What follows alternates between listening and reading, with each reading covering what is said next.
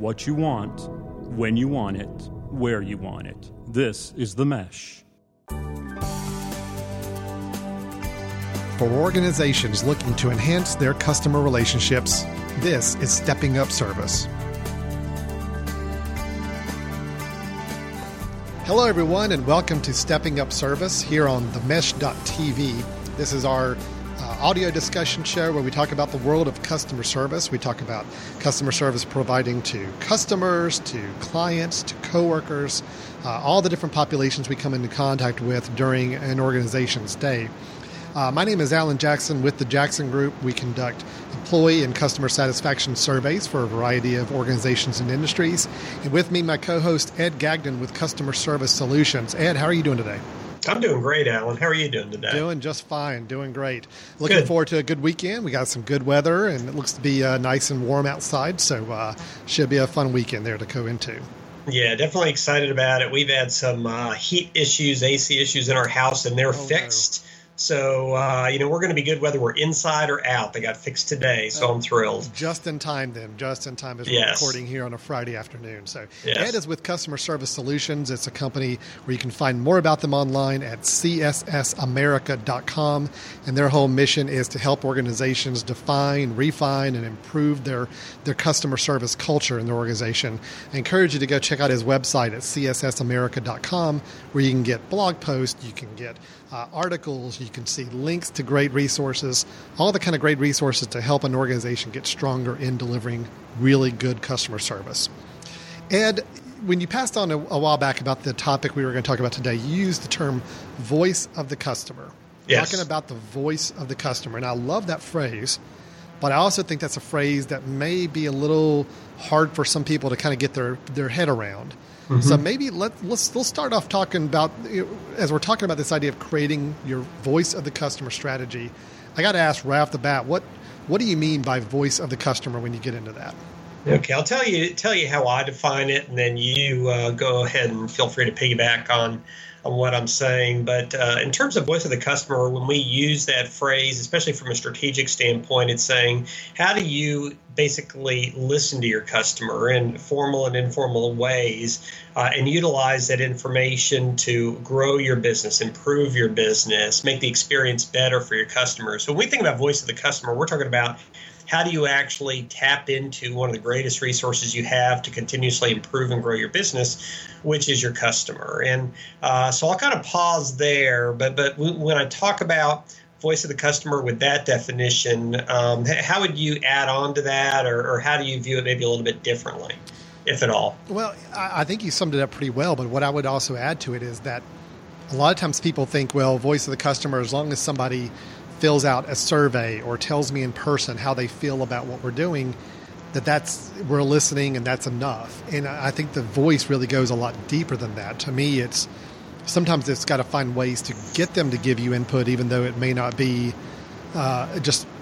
You can't just let it go and just assume that everybody's going to tell you what they want to tell you about the kind of service you're providing. Sometimes you got to go out there and find it and find that voice of your customer. And I think that's that, something a lot of organizations maybe don't push as hard as they should.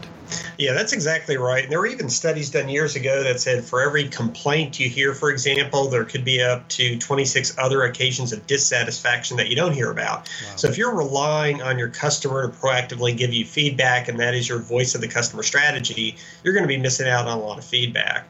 And your example about people saying, well, we do the surveys or we talk to people face to face, and that's our voice of the customer strategy. That's actually one of those responses that creates so much frustration in me when I talk to clients or prospective clients about the voice of the customer. Too often they say, "Hey, we do surveys," mm-hmm. or "Hey, we did a focus group last year," or you know, "Hey, we already we already do that because you know we, we have this uh, particular survey that we launched uh, via the web for anybody we have an email address with that asks these five questions." So when, when they think strategy, they think uh, a one-time point in time, "Hey, we did a survey. Hey, we got the information," kind of approach. And uh, the reason why it's so frustrating to me is maybe they do that survey, maybe they do that focus group, uh, but they're losing business every year and they don't know how to stop losing business. Or, or maybe uh, they're getting complaints that are so significant that a lot of the customers are complaining straight to the executives of the business. And they're wondering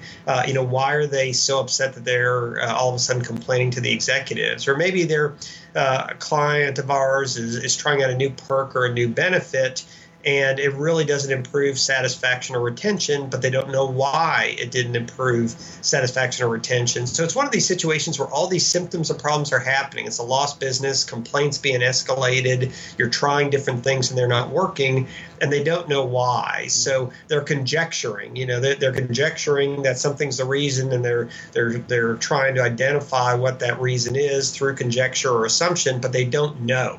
Mm-hmm. And with the voice of the customer strategy, the idea is to know uh, what is really driving these issues, these complaints, these growth opportunities, so you can be better uh, at capitalizing on them. Well, I think you brought up something there I, I think is really important as well. Way too many organizations I talk to, uh, even local organizations I'm involved with, will sometimes hear one person's feedback on a product or service, good or bad. And take that to be that that is what the customers now want. So, in other mm-hmm. words, so somebody said we ought to start doing it this way. So, let's talk about how we can do it this way. And it's one of those things where you need to understand the whole breadth of your customer base and all the different demographics and making sure it's not just always responding to one person who says they like or dislike something. You need to right. know that information, but you've got to put it in perspective with everybody else as well.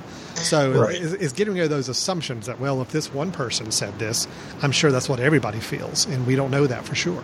So. Right, because that one person could be the anomaly. You know, it could be that one person out of 10 or out of 100 or out of 1,000 who has a particular issue. And you don't want to make major changes to facilities or processes or policies or personnel based on one individual. You got to be a little bit more data driven, a little bit more objective, a little bit more strategic about how you go about doing things like that. Absolutely, I completely yeah. agree, and I I think getting information from your customers is so critical, so critical to listen to what they're telling you, but you've got to put it in the right frame of reference. You've got to have the right data around it, and you need to know the whole breadth of your clientele, not just from that one very very vocal person either positive or negative so. Right. And the reason why we do it um, and i'm going to get kind of blunt here kind of cold here but the reason why we do it is it's not altruism. You know, we eh, we want to get in a circle and sing "Kumbaya" with our customers. we want to feel good, and it's the right thing to do. And I love my customers. That's what we do every Friday afternoon. I mean, you're always ah. invited to the "Kumbaya" session here at the office, and you never show up. I'm so disappointed. Uh, yes, well, if you Skyped me into it, I might uh, participate, but I don't know if I'm up for driving to Hickory every day. So yeah, we'll just have a, uh, a giant circle of iPads on people on Skype doing a giant virtual Kumbaya circle. So that'd be yeah. perfect. Great. So so, uh, yeah. The, yeah, the reasons behind it really are, like I said, just to be blunt and cold. Uh, it's the reason to have a voice of the customer strategy is because of money mm-hmm. and because of decision making. I mean, if, if I just have to be totally blunt about it, the reason why you have uh, first reason why you have a voice of the customer strategy is money. I mean, if you want to retain or renew more of your contracts, more of your accounts, uh, you want to upsell more to them. You want to cross sell more to them. You want to proactively get more referrals from them.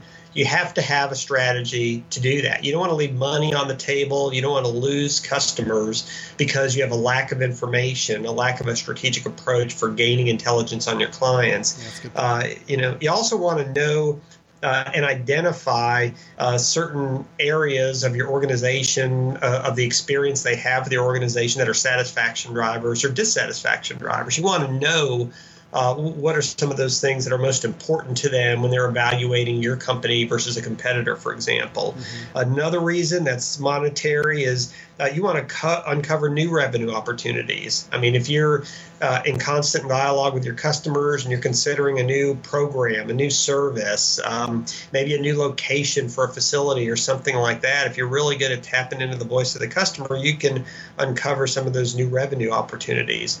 Uh, maybe it's a targeting question. You're trying to figure out who to who do you want to retain the most based on who's most at risk of not being retained. So if you do a good job with your voice of the customer strategy, you're targeting, identifying, and then targeting certain folks for those retention or growth opportunities. There's a lot of different reasons that go under the umbrella of money. Hmm. I mean, there is definitely a financial reason to have a voice of the customer strategy. Well, I think that's a great answer to those people that, and I mean, there are people out there that will say, well, customer service is all just the touchy feely stuff. It's just being nice, but at the end of the day, I've got a business to run and I got to focus on how to make more money and what to do there. What you're saying is spot on is that this listening to our customers and getting that voice input is critical to those financial outcomes. Yes. Uh, because there's just so much, I love, you know, it's money left on the table sometimes that if we could find out how to harness that information and how to, how to use that, this is all about building our business. It's not just making people like us, you know? Yeah, so when you talk about harnessing that information utilizing it, that gets into the second point that I mentioned. Beyond even money, it's just good to have a voice of the customer strategy for decision making purposes, for planning purposes. Uh, for example, if you are good at through your research in the voice of the customer strategy, identifying what is what are the most important aspects of the experience mm-hmm. that they have with your organization, the relationships that they have with your organization, then you can plan out well if I'm a physician's practice, if I'm a dentist, if I'm a restaurant, and these certain aspects, whether it's privacy or whether it's the the, the waiting room or whether it's the, the the television that that can distract them a little bit, or maybe it's the quality of the food or the greeting. I mean, if you know specifically what is most important to them, then you can design the experience around what's most important to them. You don't have to worry about investing uh, tons of resources, tons of time, tons of money, and everything because you know what's most important to them. Uh, you know, if you've done a great job in, in through your voice of the customer strategy, doing research on perks and benefits, uh, then at that point, you know, well, which perks and benefits should we emphasize and market, and which of those that are just not necessary because they really don't drive renewals, they really don't drive sales. And you can also use it in decision making for looking at the effectiveness of your communications. You can literally ask questions about Are you aware of this service? Are you aware of this a website function that we have? Are you aware of this product? Are you aware of these sales? And mm-hmm. that way, you're actually utilizing your voice to, voice of the customer strategy to gauge the effectiveness of your customer communications and, and, education. So, along with the money factor, if you're a business, you're constantly making decisions hopefully you're, you're doing a good bit of planning as well. And by having this kind of a research strategy, it just helps you to make sounder decisions, do better planning. Great. Well, sounds like enough reasons for me. So how how do we go about doing this then? So if we've got this idea, we want to build a strategy around the voice of our customer. So teach me, master here. What what do we do? Well, the the way I'm going to teach you today, oh, uh, uh, oh, uh, uh well, Padawan learning learner, yes. little grasshopper. So right, uh, grasshopper. That's very good. uh, is I am going to put you in charge of a business, Alan.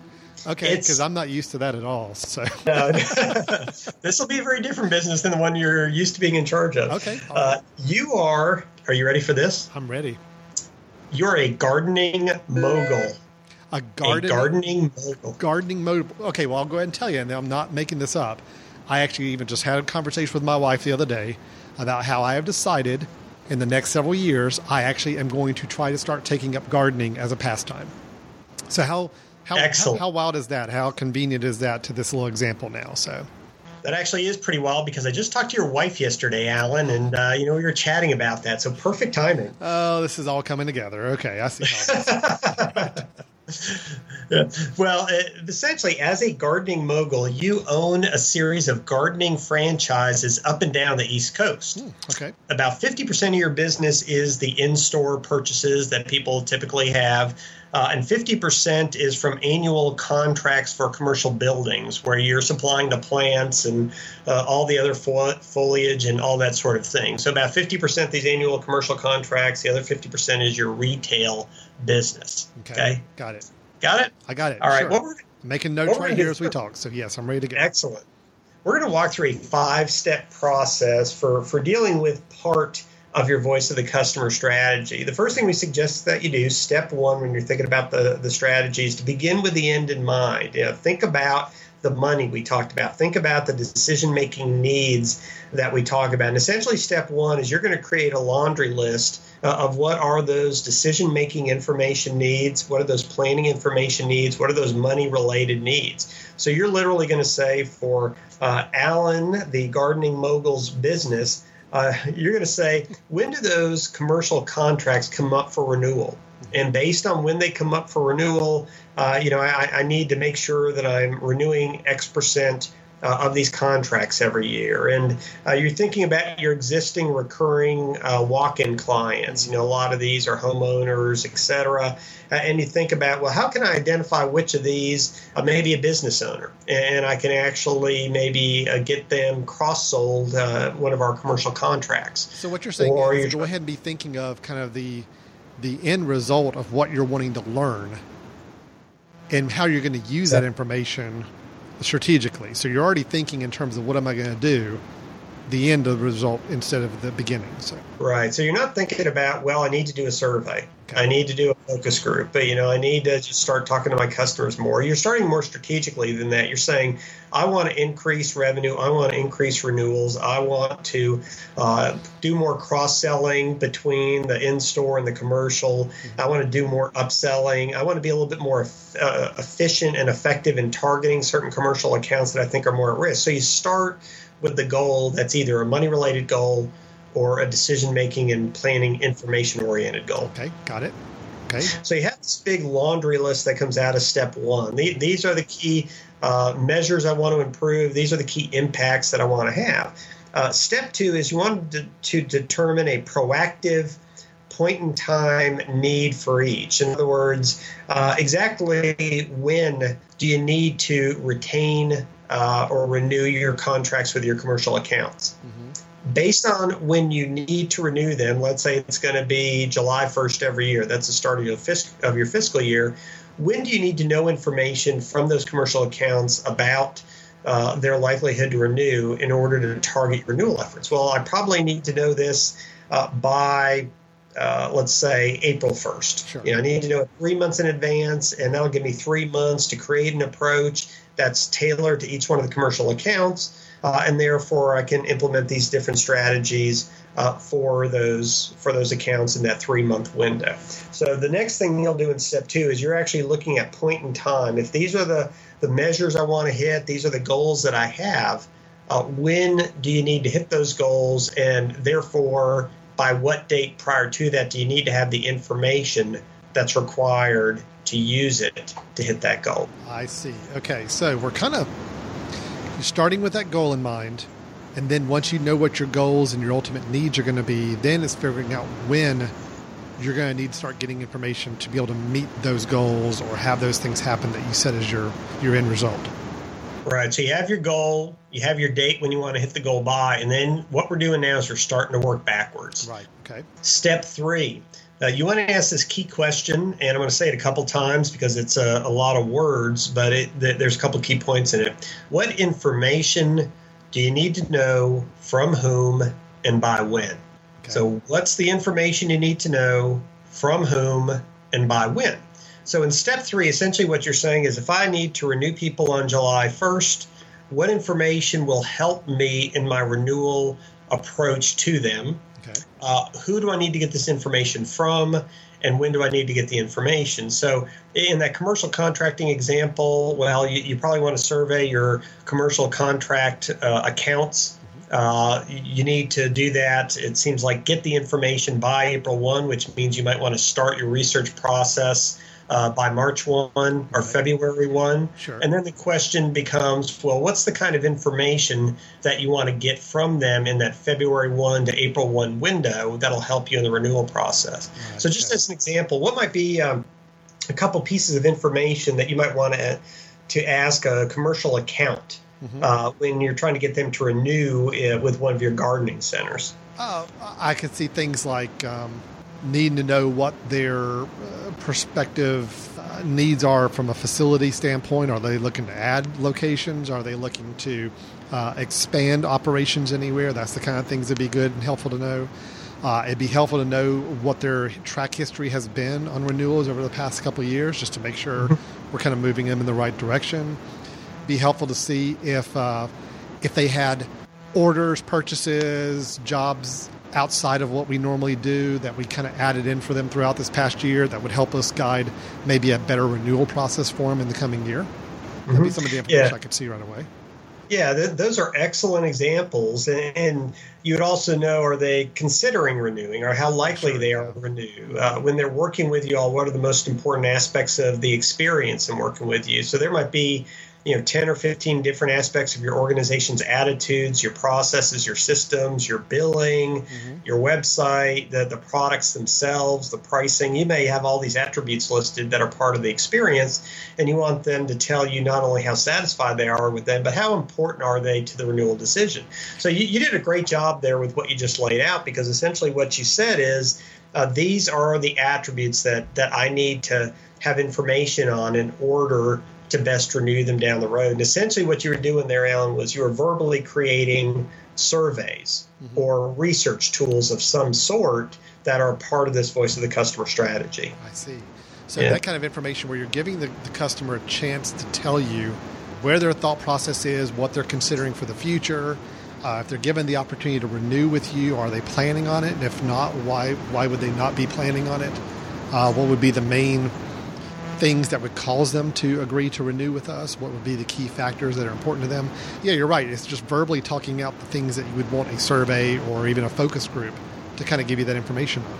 Right. And if we think back to how I started this, I talked about the frustrations I have when I talked to a few of my clients about the voice of the customer strategy. And one of the ones I mentioned was the fact that they're losing business and don't know why. Well, in this survey that you just verbally constructed, you were talking about reasons why they would stay with you, reasons why they would go, likelihood to stay, likelihood to go. So you're learning that several months before mm-hmm. the renewal ever happens. Uh, I mentioned complaints, and some get so significant that they can go straight to the executives. Well, instead of you Alan Jackson, gardening mogul, uh, getting all these complaints directly. If you had a good research process in place and you're asking questions about satisfaction, dissatisfaction months ahead of renewals, mm-hmm. then you're probably going to learn about a lot of issues before they get to the point where they rise to to a communication going to you that, that a lot of your staff or, or managers can handle. So when you think about it, you're not only asking these questions to prep for the renewal process, but you're asking these questions to try to head off issues before they get uh, too bad, before they get escalated too far. It is a whole lot easier to keep a client when you find out that they're dissatisfied and you've got a chance to fix it yes. as opposed to them leaving and you find out afterwards why they left and then you got to try to figure out how to get them back that's almost impossible a lot of times so right yeah i was actually doing training for a client yesterday and i put up this graphic from this research study done years ago and, and the research basically said if you have a client with a complaint and you resolve it quickly you have an 82% chance they'll come back to you okay. if you have a customer with a complaint and they make the complaint but you don't resolve it you have a, I believe it was a 29% they'll come back to you. So big gap. Yeah. But the next percentage is the most interesting. If you have a customer with a significant complaint and they don't tell you at all, mm-hmm. they you only have a nine percent chance they're going to come back. Wow. Right. So, so, so if you're sitting there waiting for your clients to tell you when they're having some issues or things they don't like, you're missing so much input, and when they're gone, they are gone. I mean, it's you're not going to get them back more than likely. Right. And it's even if you take that lower end 29%, even if you don't resolve their complaint, just by getting them to voice the complaint, you have a three times the chance to retain them than if they would have felt the complaint, but you never asked, they never told you, and they never came back. Wow, that is that's yeah. pretty impressive. So yeah, getting this information, getting this dialogue is critical. So so your third point was trying to really identify what's the information we need, who do we need to be getting it from, when do we need to be gathering it. Yeah, and step four is the how. Excuse me, the how. In other words, uh, is this a web-based survey? You know, you would do a web-based survey if you want to keep it low cost. If you have a great email uh, contact database, focus groups. Focus groups is a lot more qualitative so you're typically doing those more so if you're targeting some premium clients, some high-end clients, and uh, or maybe there's a specific issue that you're wanting to dig really deeply on. Right. Uh, you, you, don't get the quantity of input, but it, you can target certain folks and get more depth in the input. You have intercept interviews, you have telephone surveys. Telephone surveys are great in that uh, you're not waiting for the customer to uh, reply to an email, uh, and virtually everybody will have a telephone that you can access, and you can make multiple attempts to access them via the phone, and you have a little bit more control over who does and does not complete the survey because you're being proactive as opposed to uh, just looking at those folks who are a little bit more web savvy or don't mind the web survey. So you have to determine in step four the best how to get this kind of information. And in some situations, it may be a combination of vehicles as well. I mean, you're exactly you are looking at a, a, wide variety of populations for any company. You know, yes, web internet surveys are good, but they do tend to skew a little on the younger side. Telephone right. is good, but it is also one of those things where with mobile phones and less and less people using the phone truly as a phone, it's becoming a little harder using telephone for residential type work. Um, focus groups, like you said, are great for the qualitative work, but you're not going to be able to pull a true represent, representative, valid sample that represents your entire organization from a traditional focus group. So yes. sometimes it's just a combination of the measures to find out what's going to fit certain pockets of our population better than others. Yeah. And the fifth step is basically just and now that you've laid out a lot of these key points, this is our goal, step one. This is basically when we need to have the information for that goal, step two. Step three is okay, what are the performance attributes? What do we need? From whom and by when? Step four uh, talks about uh, exactly how are we going to get in. Step five basically that's when you fill out your Gantt chart. You fill out your project plan. You create your voice of the customer strategy, and you identify your point people. Who's going to be responsible for this? Who are the stakeholders who are going to be involved? What's the process going to be like? So instead of saying we're going to do a survey, you start with the end in mind, and you end up with a survey that's going to get the information you need in order to leverage the voice of your existing clients to retain more dollars, to sell more dollars, to do it in an efficient, targeted, and effective manner. And you know, Ed, there's so many organizations I know that over the years I hear them say, well, we're going to do a survey of our customers, or we're going to do a survey of our employees, or whatever it may be. And they haven't gone through any of these steps. They're basically just saying, you know what, we, we think we need a survey. So it's a very generic survey, it's very standard maybe for their industry they get the data back and just they're not really it's not really data they can use because they didn't go through that definition process of all this of stating what the goals are for it and how they're going to do it and really thinking through all that information. If you just sign on and say yep let's do a survey and sure through the web sounds good let's do it and there's no rationale for all those steps then you are kind of setting yourself up for a tough process as far as how that data is really going to be useful to you yeah, and one last key point before we uh, uh, pause here after uh, this initial layout of the voice of the customer process. When you were talking there about surveys, a lot of companies doing a web based survey and thinking that's all it's needed.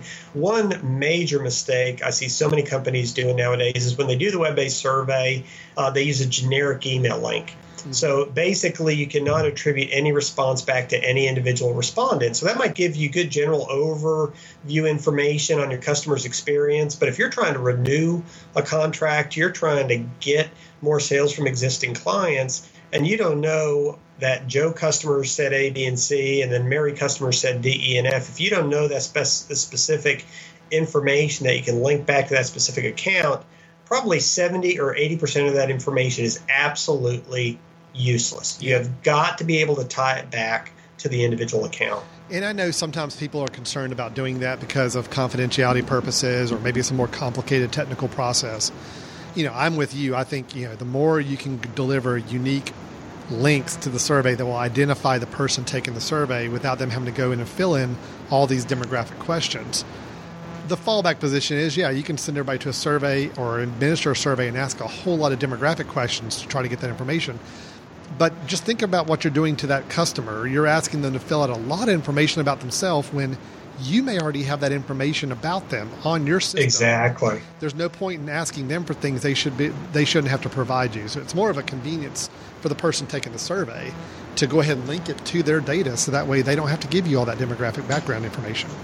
Right. Just one anecdotal story relating to that. We're doing survey work now uh, for some pro sports organizations, and uh, there's a lot of different information that we're getting on the client's database, such as, and, and this is uh, a situation where it's a motorsports client. Uh, you know, are they a camper or not? Are they buying tickets just for one race or for an entire weekend? Are they uh, a first time season ticket holder or first time ticket holder or long term? Are they season ticket holder or just an event, uh, that particular event, that time of year season ticket holder? So there's about eight or 10 different attributes that we get on some of these databases that we could plug into a survey, make the survey a lot longer. Mm-hmm. But since they give it to them on the contact database, we don't have to ask those on the survey. So when we do the analysis, we can still stratify based on those factors but we're not having to unnecessarily lengthen the survey to get that kind of information. Yeah, absolutely. I'm with you on that. So it's good to good to have that wealth of data at your fingertips when you administer a survey.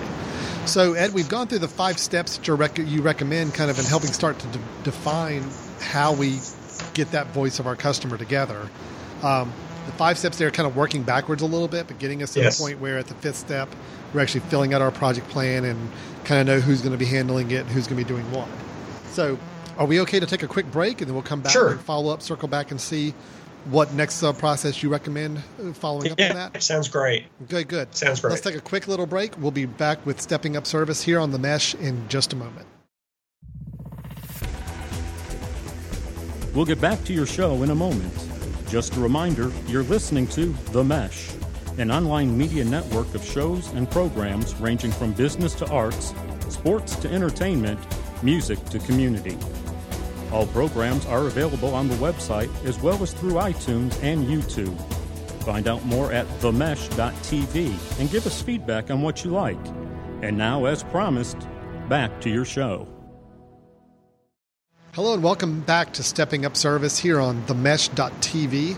I'm Alan Jackson with The Jackson Group and Ed Gagnon with Customer Service Solutions. We're talking about creating your voice of the customer strategy.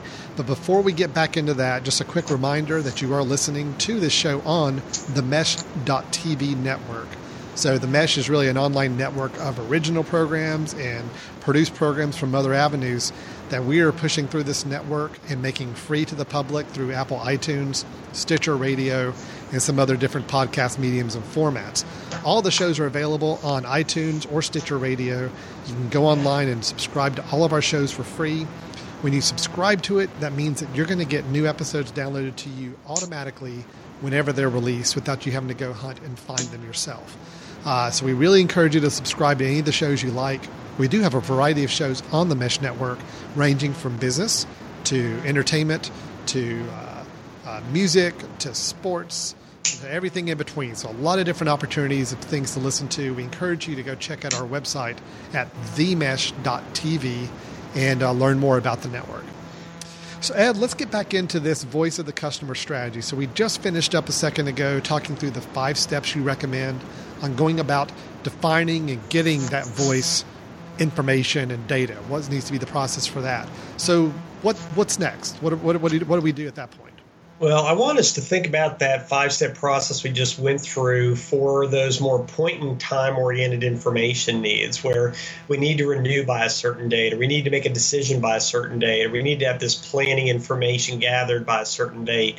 Uh, what I'm going to do now is walk through a very similar process, but this is dealing with just ongoing operations, ongoing experience. It's not necessarily for a point in time to make a real specific. Uh, uh, decision or, or because some renewal contract is coming up. So, as opposed so, to trying to get a snapshot of where you are with either a potential client or a group of clients, this is more of it becoming part of your your day to day operations. Exactly. So, think about Alan, the gardening mogul. Yes. And Alan, the gardening mogul, uh, wants to keep his thumb, is I guess his green thumb, keep his thumb. green thumb uh, on the pulse of the experience in his stores up and down the East Coast. You so know, you want to, con- and I got so yes. excited about the idea of gardening that during the break that we took, I went ahead and yes. planted. Uh, I think I got some corn, I got some tomatoes, and uh, something else I can't quite identify, but the seed looked really cool, so I went ahead and planted it. So we'll see what it is in a few months. I went well, ahead and did it. Excellent. I know it was only a 30 second break, but I'm a really good gardener now. So thanks for getting me inspired to do that. Well, I'm happy to do that, and I know that the room you're in has no windows, so I'm not really expecting much out of those plants. But yeah, not much choice chance for moisture or uh, sunlight or anything else. Yeah, maybe I need to rethink uh, this. But. Live and learn, live and right. So, well, Alan, based on that background, when you think about one of your typical retail garden centers, uh, what aspects of the experience do you want to get customer feedback on so you can continuously improve the experience? I'd really like to get feedback on the the selection that they have available to them of products that we sell in the store. I'd like to see uh, the customer service mentality of the staff they come into contact with, and uh, maybe even wait time. You know, just checking out and all. That would be some things that would be pretty important to me. Okay, well, that's great because that goes back to what CSS, our company, calls the three drivers of customer satisfaction it's attitude, process, and product. And you talked about employee attitudes and is the customer service oriented. You talked about wait times, which is a process characteristic. You talked about product selection, which obviously is product related. So that's great. And if any organization is wanting to design a survey that gets a comprehensive look through the customer's eyes of the experience, uh, along with throwing in the facility if it, if it's a got a physical location those are the three areas that, that we suggest they focus on. Attitudes of employees processes and products. Those are great examples alan. Thank you. So yeah great job. So i know what i'm uh, doing here. i'm a, I'm a gardening mogul. I mean i've been at this a long time now so i i kind of i kind of have the experience under my belt yes, you have the modesty there too. I'm impressed. Yeah, so I yes, on that as well. Yeah. yeah.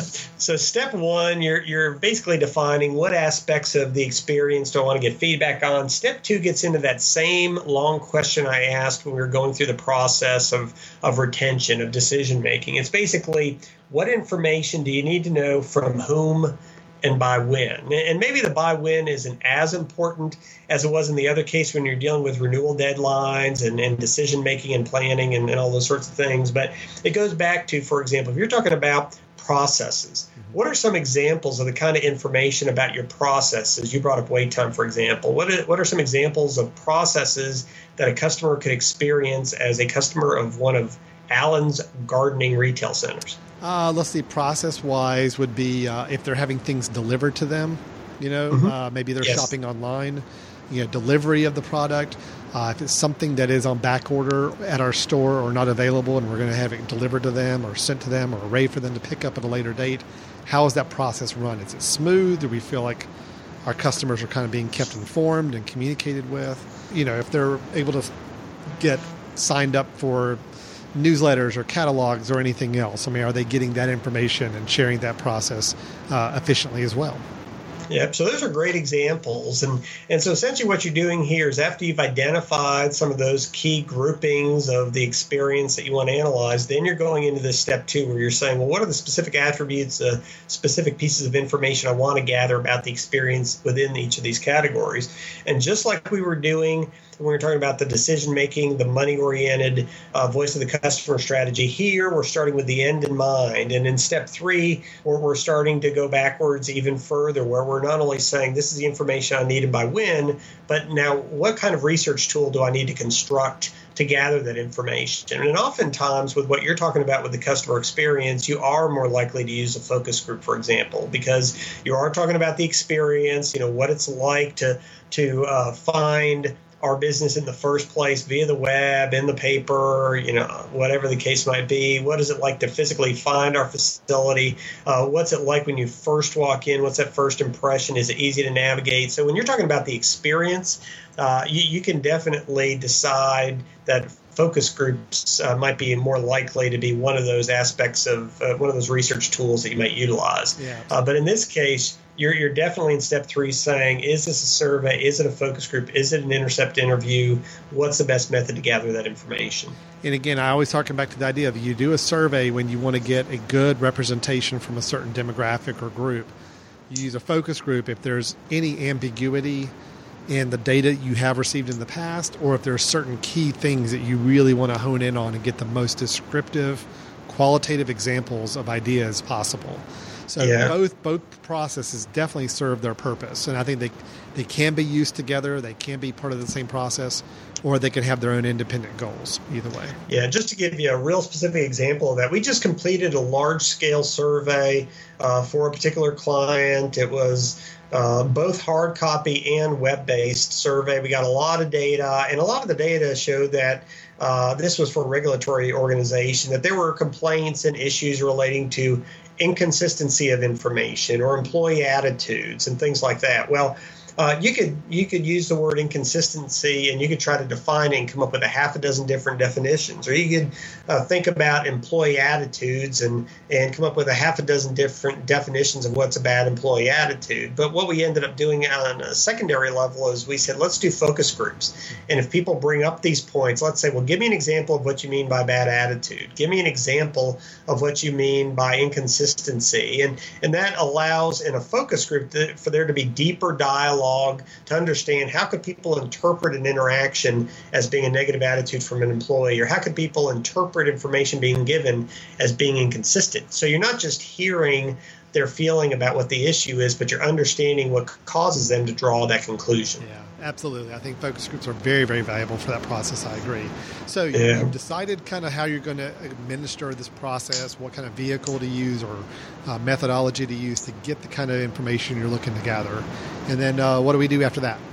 And step four is just like step five in the previous example. That's when you, as with all good planning, you're identifying your point people, you're laying your schedule out through the year. When are we going to do the focus groups? When are we going to do the web surveys? When are we going to do the phone surveys? When are we going to do the intercept interviews or whatever other research methods that you utilize?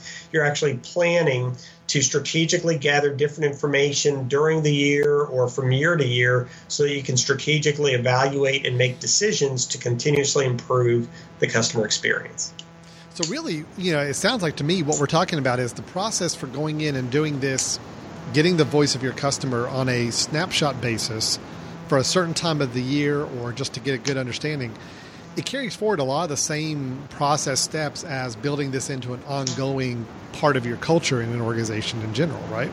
Yes, definitely does. The the difference is obviously in the first case we're dealing with money and some of those decision making factors. You're doing it because you're trying to time the receipt of the information so you can make decisions and, and leverage it for additional revenue or retention growth. In the other case, it's just an ongoing, continuous improvement uh, of your experience. And you're not necessarily looking to use this information for a specific account, you're using it to improve internally. Okay, so we've got our processes in place for helping develop that voice of the customer strategy sounds like a lot of it is just really making sure you're going into this process with the end goal in mind. You know what you want to learn from the process, you know what you're looking for, um, and picking the right kind of vehicle uh, to get the kind of information you're looking for, uh, and then you know, and then just going ahead and pulling the trigger, putting together that project plan, and just making it happen. Uh, I admire those organizations who have weaved something like this into their constant day-to-day operations. Yes, They're always looking for feedback. It's not just a well, it's survey time, so let's pull out the old survey and send it out to everybody, and then we're done with it for a few years. It's really this idea of this. We constantly are wanting feedback from our clients, and I think you can tell the difference between somebody who is giving you a survey because they know they're kind of have to because it's just that time to do a survey with our customers versus those that really are seeing this as a valuable tool to their process and they're planning on using the results. I mean, I think there's a real difference in organizations, and you can sometimes pick up on that when you get a phone call survey or something else. You can kind of tell is this a really passionate project for them, or yes. is this something they're doing as part of a checklist that they just got to get through? So. Yeah, so we, we had one client where we designed seven different surveys across seven different customer groups and multiple methods of doing research. And two years later, they had actually implemented one of those surveys. Mm. We have another client where we do a biannual survey for them and they have this one particular room where they put in all their technology plans for the year all their system plans for the year. And as a part of this tremendously large gantt chart that literally is printed and put uh, on three different walls in this one conference room the survey and some of the specific recommendations coming out of the survey are in there just with technology changes. They've actually built it into their continuous improvement work plan. So right. one organization gets it the other organization really doesn't get it. The the maybe the intent thought the intent is there, but the strategic approach, the voice of the customer strategic approach uh, that is focused on I need this information to make this decision to earn this money, that part's missing. Yeah. All right. Well, I think you and I both ran the same circles with many similar organizations over the years, so we've seen our yes. fair share of both both of those types of organizations. Well, I don't think we can express strongly enough the need to have that handle on your your, your customer's voice And really, that's the things that they're saying and the things that they haven't said yet, but we need to find out a way to get them to tell us. So we're making some good, intelligent decisions. We're reaping the financial benefits from it, and we're keeping a very engaged client base along the way as well. So, yes. Great. Yep. Ed, thanks so much for your time on that. Now, sure. We always do wrap up our show with our customer service story of the month, kind of our uh, own personal story of something we've encountered in the past few weeks that we think has some some uh, significance in the world of customer service. Um, do you mind if I go first? No, feel free. Okay, great. So this past weekend was my birthday. Oh yes, happy birthday! Oh, thank you, appreciate that. Uh, yep. Belated.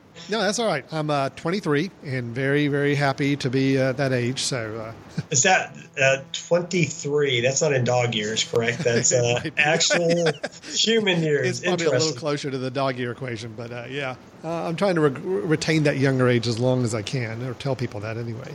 I don't think I'm fooling anybody anymore. Um, so I decided something I wanted to do for my birthday is I, have never been on a zip line before. Always wanted to go. Thought it'd be fun to go do. So I took the family to go zip lining, and we found a place that's pretty simple. You know, not a very extreme course or anything. It's uh, kind of for people who have never really done it before. Then we, we go. I'm a little more the adventure adventurous one in our family. I'm willing to do anything most of the time, and I normally have to drag them along uh, sometimes kicking and screaming to do these things. So we decided we are going to go to this facility uh, just not too far away from where we live. And got there, and we weren't sure what to expect. It's kind of a new foreign thing for us. And, you know, we were kind of playing the family where we ask a lot of questions and we're trying to figure things out so we know what we're getting into. I do have to say that when you take an experience like this, where you're going to have a physical encounter, a physical experience that could be scary for some of the people. It could be nerve wracking. It could be having to calm a lot of nerves. Personality of your staff really has a huge impact on that. Hmm. and this was an example where the staff of this organization really did a great job of making everybody feel so comfortable. Uh, my kids were very nervous about it. You know, they're 12 and 7. And uh, even though we got up to the top, we did all the bridge and climbing stuff getting up there. They just decided at the very last moment, you know, they're looking down from the oh. height, and they're like, you know, we're, we can not do this. So yeah. we tried, we tried our best to encourage them. They still just couldn't do it. So one of the the guys up there with us said, "That's not a problem. I'm going to take them all the way back down." And so it was a good 20 minute process for him to take my kids back all the way down mm-hmm. and all the way back to the facility and set them up with uh, something to watch on TV and kind of relax a little bit while we were waiting for my wife and I to finish going through the course. And, you know, there wasn't even a hesitation. There was no like sign of frustration on their behalf that they're having to take time away from the tour that we're on to go do this. He honestly just doubled back, took the kids back, made them feel so okay with the fact that they just weren't ready to do this quite yet. Got them set up back at the headquarters, comfortable, and then came to join us back up on the on the tour again right away.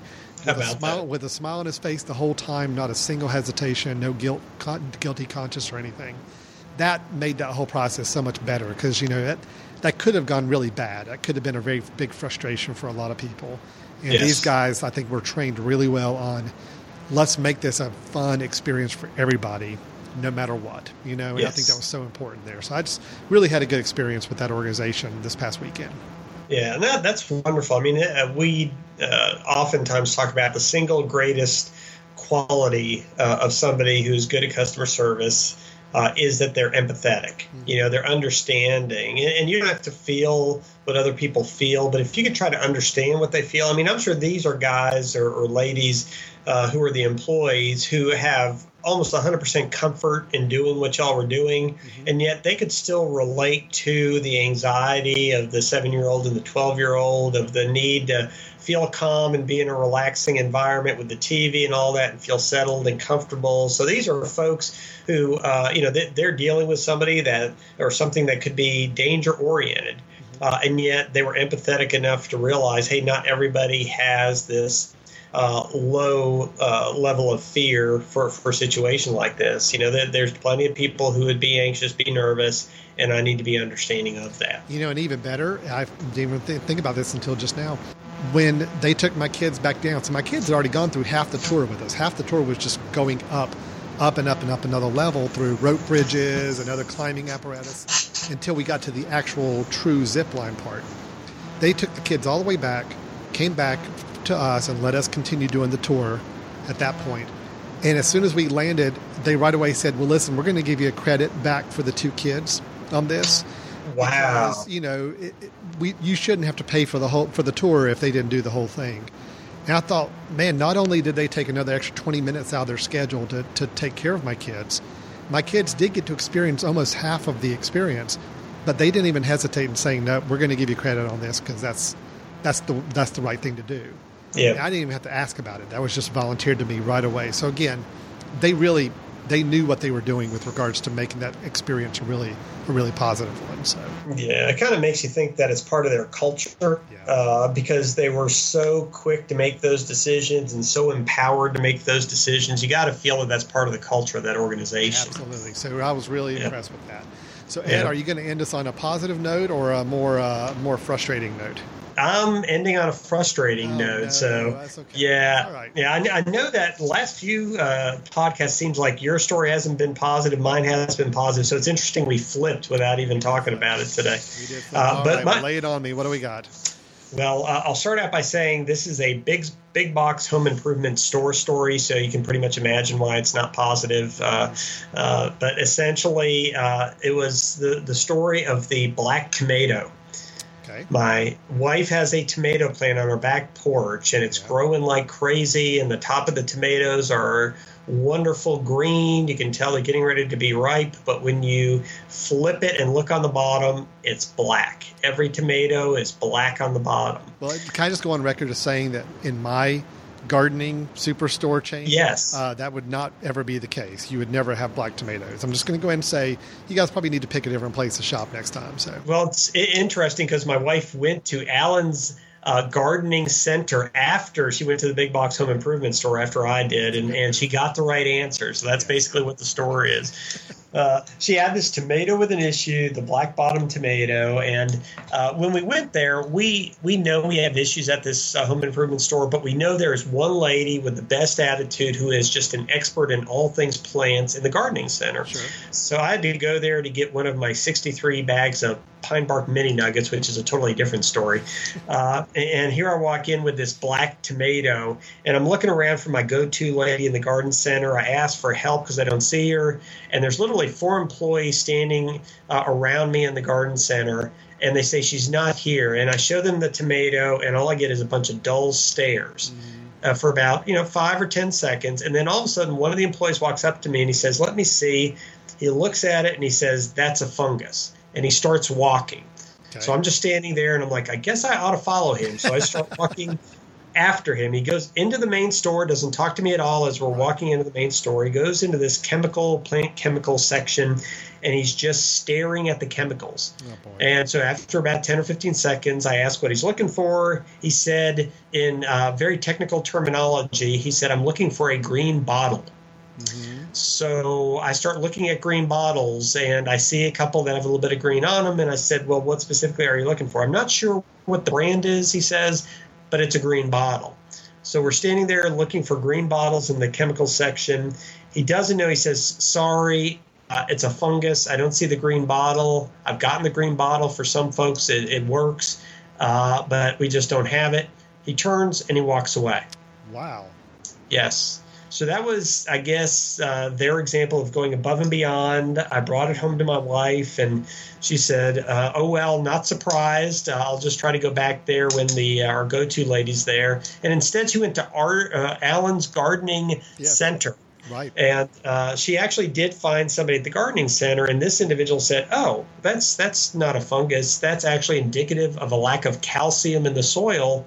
Here's some spray. Just spray it on your plants. Put some of it in the soil, and uh, by having more calcium, uh, then they'll grow with without that black part on the bottom.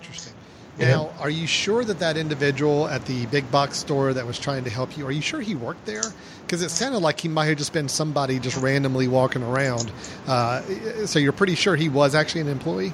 he's actually helped me with pine bark mini nuggets before mm. and he had one of those red jackets on so i'm pretty sure that he has helped but uh, yeah he he um, uh, I, I, think he knows enough to be dangerous. But I guess the big tip is uh, sometimes no help is better than help. Well, I was going to uh, say that's actually more frustrating. I would actually, I, I thought your story was going to end with the four people giving you just the vacant stares, and I thought, yeah, that's pretty bad. But actually, to be walked without any real instruction, no further information, very kind of quick answers, and still not give you any resolution is actually worse. So right, yeah, and the fact that he diagnosed the problem incorrectly, yeah, uh, and and didn't give me uh, the, the, the the thought that hey he didn't know what he was talking about. So you got to know your stuff, and if you don't know your stuff, then tell the customer, hey, this isn't my area of expertise. Let me find somebody who is. Let me take a picture with my smartphone. I'll contact the gardening lady. I'll get your phone number. I'll call you back because I don't want to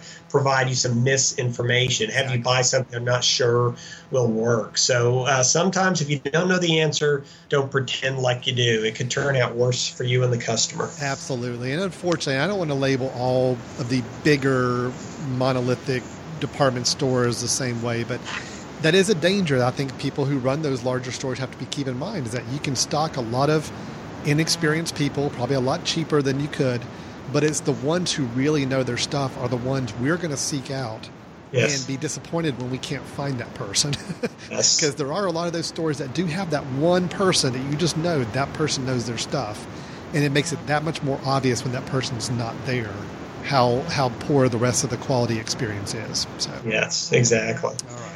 So well, sorry to end with a negative, Alan. Yeah, that's all right. You know, we hadn't ended with a negative one, I think, collectively in quite a while as the last one of the show. So let's go ahead and roll it out there. That's fine. And uh, we, we treat all these negative stories as still good learning opportunities for anybody exactly. listening. So let's take the positive from it going forward.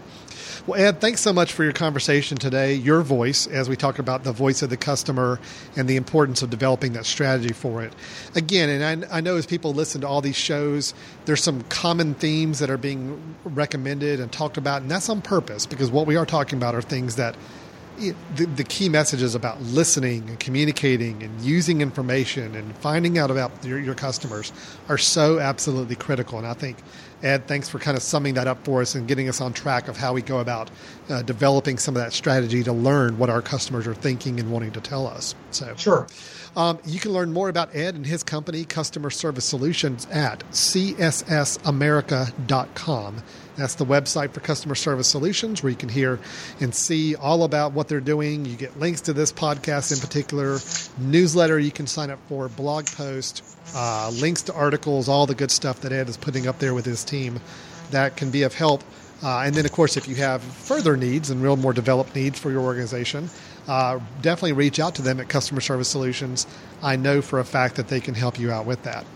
And then on my end, you've got thejacksongroup.com. That's T H E Jackson Group, all one word, .com, where we work with organizations on gauging in uh, the engagement level, uh, satisfaction level of employees, the, uh, the retention level of customers and patients, and where they feel about the experience, and help you understand that data and how to use it. So, for Stepping Up Service, this is the mesh.tv. Please check us out online on iTunes or Stitcher Radio or on the Mesh website at themesh.tv and drop us a note and let us know what you think of the show or some ideas for future topics. Ed, I hope you have a great weekend. Thanks, you too, Alan. All right, thanks for, thanks for talking with me again, and we'll look forward to talking to everybody next month. Take care.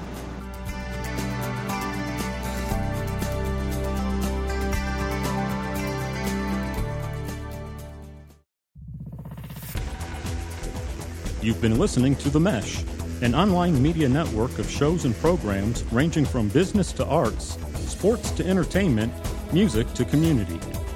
All programs are available on the website as well as through iTunes and YouTube. Check us out online at themesh.tv. Discover other network shows and give us feedback on what you just heard.